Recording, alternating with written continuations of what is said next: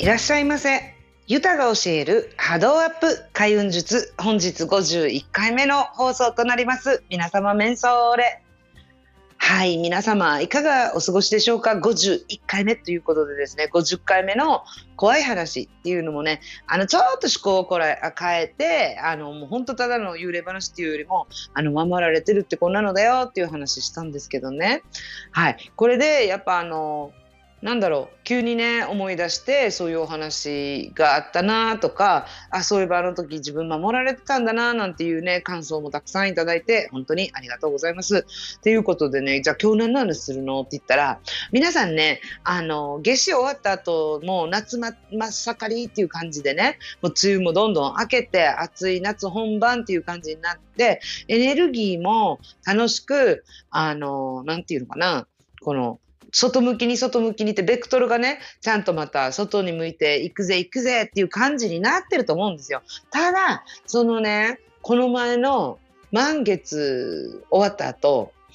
あのこれはねあっちこっちで見られるし私にも起きたことなんでちょっとお話しすると皆さんももう一回ねあの自分がどういうふうに生きたいかとかどんな感じで生きていこうとかっていうことでこの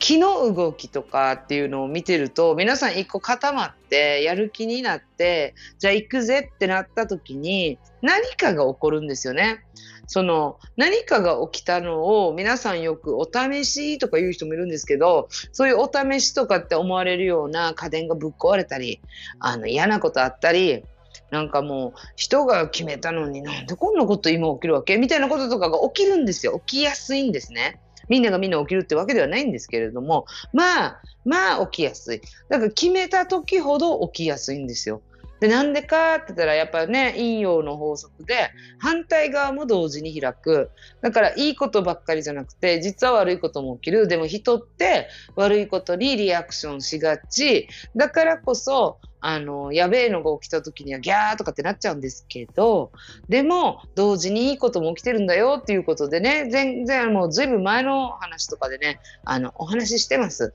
で、じゃあ、じゃあ何何をまた言ってんのかと思ったらですね、このあの基本が奥義の理由っていうのにあのお話ししたんですけど、やっぱ基本って大事で、その中でもこういう時にもやっぱ基本が奥義っていうのはやっぱ生かされてくるなって私思ったのがですね。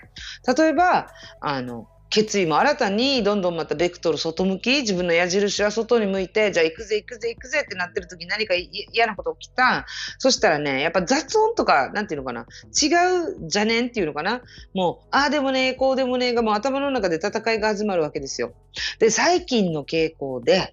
気の流れとかねそういう先生術の人とかっていうのは結局あのどこ月とか太陽とかがどこに何の位置に来てるかっていうのを見つつあのこの地球がねどんなエネルギーの影響を受けてるかっていうのが西洋先生術ででそういうのをまた東洋はどんなかってこの干支とかの位置とかでやるこの四柱推命とかねそういうのを見たりもするんですよ吉報踊りとかもね。だから結局あの単位とか表し方が違うだけでエネルギーの話してるんだなと私は思ったので両方見るようにはしてるんですよ。マヤ歴とかもそんな感じだしあの統計からね。でで気の流れとお客様とかねクライアントさんとかこのインスタライブとかでやってる皆さんの反応とかを見てたら私と似てる感じで共鳴共振が起きることがよくあるんです。で最近の傾向で言うとあの決めたんだけどまた揺れると。で揺れる時が前みたいにダメ出しをされて真っ向から揺れるんではなくて最近の傾向にあるのは自分の中の良かれと思ってやり始めたこととか良心との戦いがよく見えます。例えばね、で、これで土星が何々に入りましたとかっていうのも見たから、ああ、だからかとかって言って私は納得したんですけど、こういうことございませんでした？皆様。あの、例えばね、これ決めた手放しっていうのもある。手放すって言ってもこの断捨離とかね手放しとかっていうの。まあ本当に断捨離とかも1個捨てたらスペースが空くわけででだから次のものを受け入れられる。準備が整うわけですよ。だから向こう側からやってくるんですね。であのこの物質世界、物だったらよくわかる。例えば、あの、今まで置いてた飾りのところをね、3つ4つぐらいバーンって捨てたから、1ついいものをまたポンって置けるようなスペースができた。これも当然、あの、食器もね、いっぱいぎゅうぎゅう詰めだったわけわからんコップとか1回捨てたら、あの、買いたいなと思ってたセットのコップを入れることができたとかって、あ、これはもう目に見えるんだけど、実は木とかね、あの、頭、マインドとかね、心の話とかでも、これ同じで、開けると次の情報が入ってくるし、ちゃんと次の新しい役に立つ、今ここっていうものがちゃんともらえるようにできてるんですよ。で、あの、それだけじゃなくてね、で、この時、ね、皆さん断捨離とかわかるから、ここはちょっと省くんですけど、で、この時に 最近多い傾向、本当にこれ多い。じゃあ、はい、決めました。捨てました。いらないこと、やらないことを決めました。やめました。で、頑張ってこれするぞってやりましたってやった時に、最近多いのが、いいんかな？私、冷たいって思われないかな？私、今までいたのに失礼かな？ダメかなっていうざわざわが起きてます。皆さん。はい。あのね、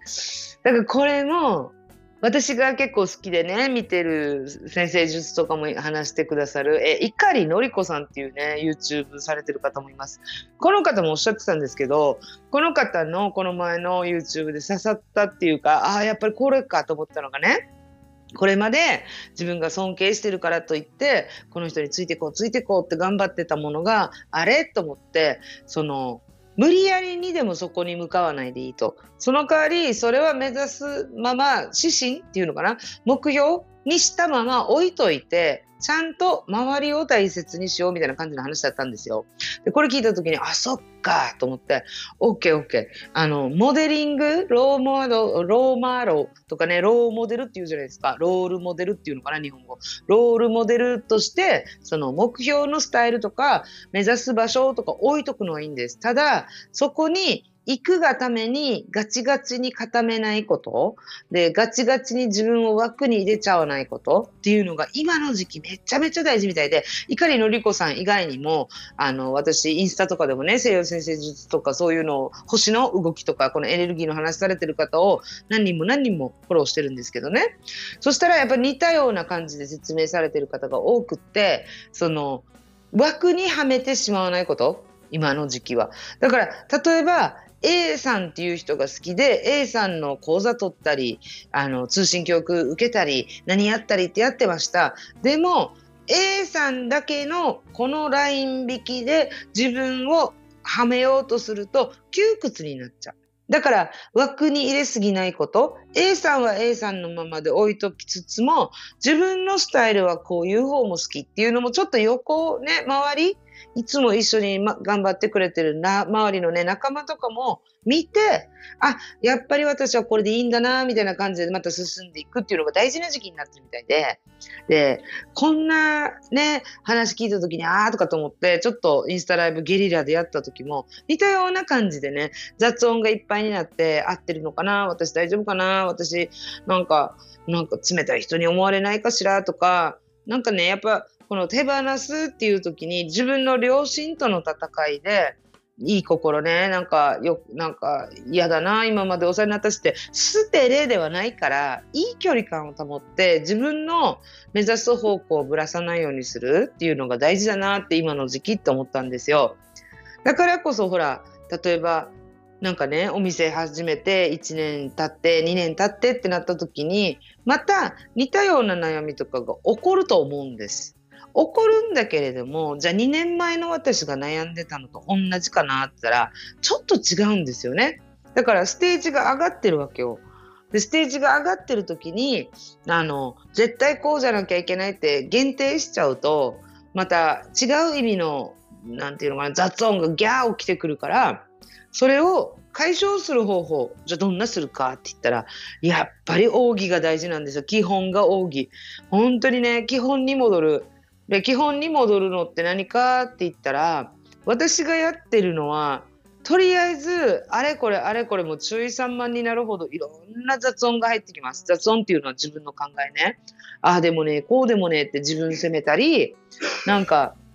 これじゃないんじゃないかとかね、いろいろ悩んじゃったりして、結局どれだったのかがわからなくなっちゃう。でも、こんな顔したい自分もいる。でも、こっちに向きたい自分の顔もある。はい、どっち向きゃええねんってなるからこそ、基本に戻りましょう。で、何かって言ったら、基本っていうのは、やっぱり、あの、自分の頭とかね、マインドとか心が一致して初めて引き寄せっていうのも起きるし、で、これにね、行動が伴ったらそれもなるし、で、まず、体、心、環境、エネルギーっていうのを見てっていうふうに、私がいつも推しメンとかって言ってるんですけど、あの、桑原さんの本にそういうふうに書かれてるんですよ。で、体あっての自分だし、やっぱり自分がね、病気になっちゃったり、調子が悪い時って、ネガティブな思考になります。普通に。これも当たり前熱出てる時に、じゃあ、熱出てヘロヘロしてもう起き上がれないぐらいきつい時に頑張っていきましょうイエイ!って言ったらなんか嘘ついてることになるさね。だって辛いんだから体調がね。休めばいいわけよ。ね、だからこのやっぱ体っていうのはまず第一一番大事。でこの体あっての前向きな自分の考え方だしでこの前向きな自分の考えがあってからの今度環境とか整えてみようとかなるし、どんなに体が健康で、マインドもあの元気でね、体、心とかっていうので、心も元気でも、お家がもうちょっともう歩けないぐらいもう物も散乱してて、ぐちゃぐちゃでもう、あのキッチンのね、シンクにはもうお茶もいっぱい山盛り状態でってなったら、そりゃもう雑音起きるわけですよ。で、でだから環境ってて、この3つ整えて初めてエネルギーっていうのがいい方向の元気玉が作られていくっていうのがね、やっぱだからこれ基本じゃないですか。で、こういうのをきちんとね、習慣みたいにして何にも考えないでやるんですよ。で、何にも考えないでやってみて、初めて、そのエネルギーがまた整うんですね。だから自分のエネルギーを整えるっていうのもやりつつ、ちゃんと前に進むっていうのが今の時期やっぱ大事だなぁなんて思ってるので、その、エネルギーを整えて、ちゃんと自分の軸、あの、上がっても下がってもどっちでも自分じゃないですか。その、自分の軸ってそういう意味ね。自分が下がってるのも、うんうん、今落ちてるよねって普通に認めてあげられるのも自分だし、で、そこでね、自分軸がちょっとずれて、誰かになんて、こんな、ま、なんか例えばね、あ、マキさん落ち込んでる、なんか病んでるよね、なんて言われるのが嫌だから、自分軸は落ちてるのに、元気なふりするんじゃなくて、あ、いいです、いいです。はい、私今誰とも喋りたくないですって落ち込むんだったら落ち込んでいいわけ。ただそれを認めるのが自分軸ね。誰かのあれではいけないっていうのが大事。で、これを元に戻すに何が大事かってやっぱ習慣。あの、ルーティンをちゃんと一生懸命、なんていうのかな、がっつりやるんじゃないただもう淡々とこなすっていうのが一番大事だなと思いました。そしたらね、気がね、整いやすい。で、整いやすいからこそ、一番おすすめは、やっぱ掃除で、なんかね、玄関とかトイレとかやってんだけど、まだ足りなくて、なんかね、床を一生懸命磨いてみたり、あの、掃除機ってほら、なんかあの、首、なんていうの、上とか外れて、天井、あ、アメリカのスタンド式の掃除機ね。あれって外せて、棒のところが、天井とかいけるじゃないですか。で、壁とかをね、あの、ほこり全部吸ってみたり、上から下から全部やったんですよ、今日。そしたら、やっぱり、なんだろう、邪念っていうのなくなりますね。あの、邪念っていうのは、雑念とかね、邪念。誰かからもらった邪気とかじゃなくて、自分の中のガチャガチャガチャガチャガチャってやってる、あの、もう、あれです、電波障害？だから、いろんな音、いろんな情報、いろんな考え、これが頭の中でぐちゃぐちゃしてるとき、あの、自分軸に戻すためには、やっぱり1にも2にも、やっぱり掃除、いいかななんて思いますよ。だから掃除してたら、まず空気が変わります。エネルギーが変わります。あの、家のね、気が変わります。そしたら、心があの、すがすがしくなって前向きになりますね。で、今度何が起こるかって言ったら、体とかもね、なんかあの、程よい疲れとかなんだけど、空気感が変わるので、また気持ち新たにできます。ね。だから基本が扇の理由っていうののもう一個の理由に、そのルーティン化するっていうのかな自分の基本っていうのを決めてルーティン化してる見るとこのずれにくくなる。ずれてもいいんだけれども、自分で戻す振り幅がね、大きあの小さくなる。振り幅がっていうのは、例えば自分の波動の回数は3回、4回って上がってきてます。いろんなの努力して頑張ってとかってやってみてとかっていうのをやってるからこそ、あの、回数は上がるわけ。レベルはね。レベルは上がるんだけれども、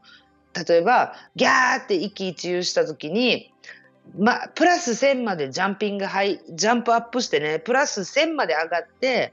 あの、いきなり、また、マイナス1000まで落ちてしまったら、そこの間マイナス1000と1000があるから、2000の距離があるわけですよ。その幅をちょっと短くしてあげる。だから、1000まで上がっても、マイナス500まででとどめられる自分に入れるようにするには、もう穴掘ってさ、奈落の底まで落ちないような自分にするには、ルーティン、習慣化大事です。なので、例えば、心が疲れたらこれをしよう。体が疲れたらこれをしよう。ね、えね、あの、環境が疲れてきてるなと思ったらこれをしようっていうね、ご自身のルーティン作ってみてくださいね。はい。ということで、今日は、あの、自分が決めて、進めば進むほど、ノイズ、雑音が入る今だからこそ、習慣化の見直しとかね、新しい自分のための習慣をぜひ作ってみてくださいっていうお話でした。はい。ここからはおまけ川柳。アマゾンのランプが届き、キャンプ用品か。ということでね、少し字余りなんですけど、なんかね、インテリアでもないんだけど、なんか常にね、綺麗にしてたら、旦那が急にデコレーションみたいなのに目覚めたらしく、カーテンまず取り付けたんですよ。リビングとベッドルームにね。あの、ブラインドみたいなのはもともとついてるんです。でもそれになんかカーテンをつけてとかやったら、あら、セミが鳴いてきちゃった。あの、あれだったんですよ。自分でね、またインテリア用品っていうか、インテリアのね、飾り物っていうんですか、カーペット買って、アマゾンで。まあなんか黒いカーペットですよ。だから、ああ、これもうカウチにまた黒入れないとおかしいなと思ったけど何も言わず、だってね、やっと家をきれいにしようとかなんとかって目覚めた人このね、意欲を消すわけにはいかんから放置してたんですよ。だから、あの、またアマゾンが届いたらなんじゃらほいと思って、やつ、旦那が言うにはやつって言っちゃった。旦那が言うにはね、ランプだと。スタンドランプと何々のちっちゃいランプが2つセットになって3つセットを頼んだらしいんです。そして彼はね、楽しそうにいそいそと箱を開封してセットしてるわけですよ、組み立てて。そしたらなんとびっくり。あの、ちっちゃいテーブル用のあのサイドテーブルとかベッドサイドのやつとかに置くランプランプがね、あの、もうびっくりするぐらい彼が思ってた以上に小さくて、一人で出して笑ってました。キャンプに行くためのランタンかこれは？みたいな、ほんとちっちゃいランプでしたっていうね。はい、ずっこけ話です。あの、ね、オンラインで注文するときこれ注意しないといけないよとかって言ったんですけど、まあ写真は綺麗に大きく見えますわ。来たらあれだったっていうね、本当にキャンプのランタンですか？いうぐらいちっちゃかったんで、あの私のこっちのね、リアルなお友達とか見たい方は見てください。見せますとかって言ってね。はい。ということで、今週も最後までお聴きくださいまして、本当にニフェーデービル、ボディービルということで、また来週イチャビラやたい。この番組はクリックボイス沖縄の制作でお送りいたしました。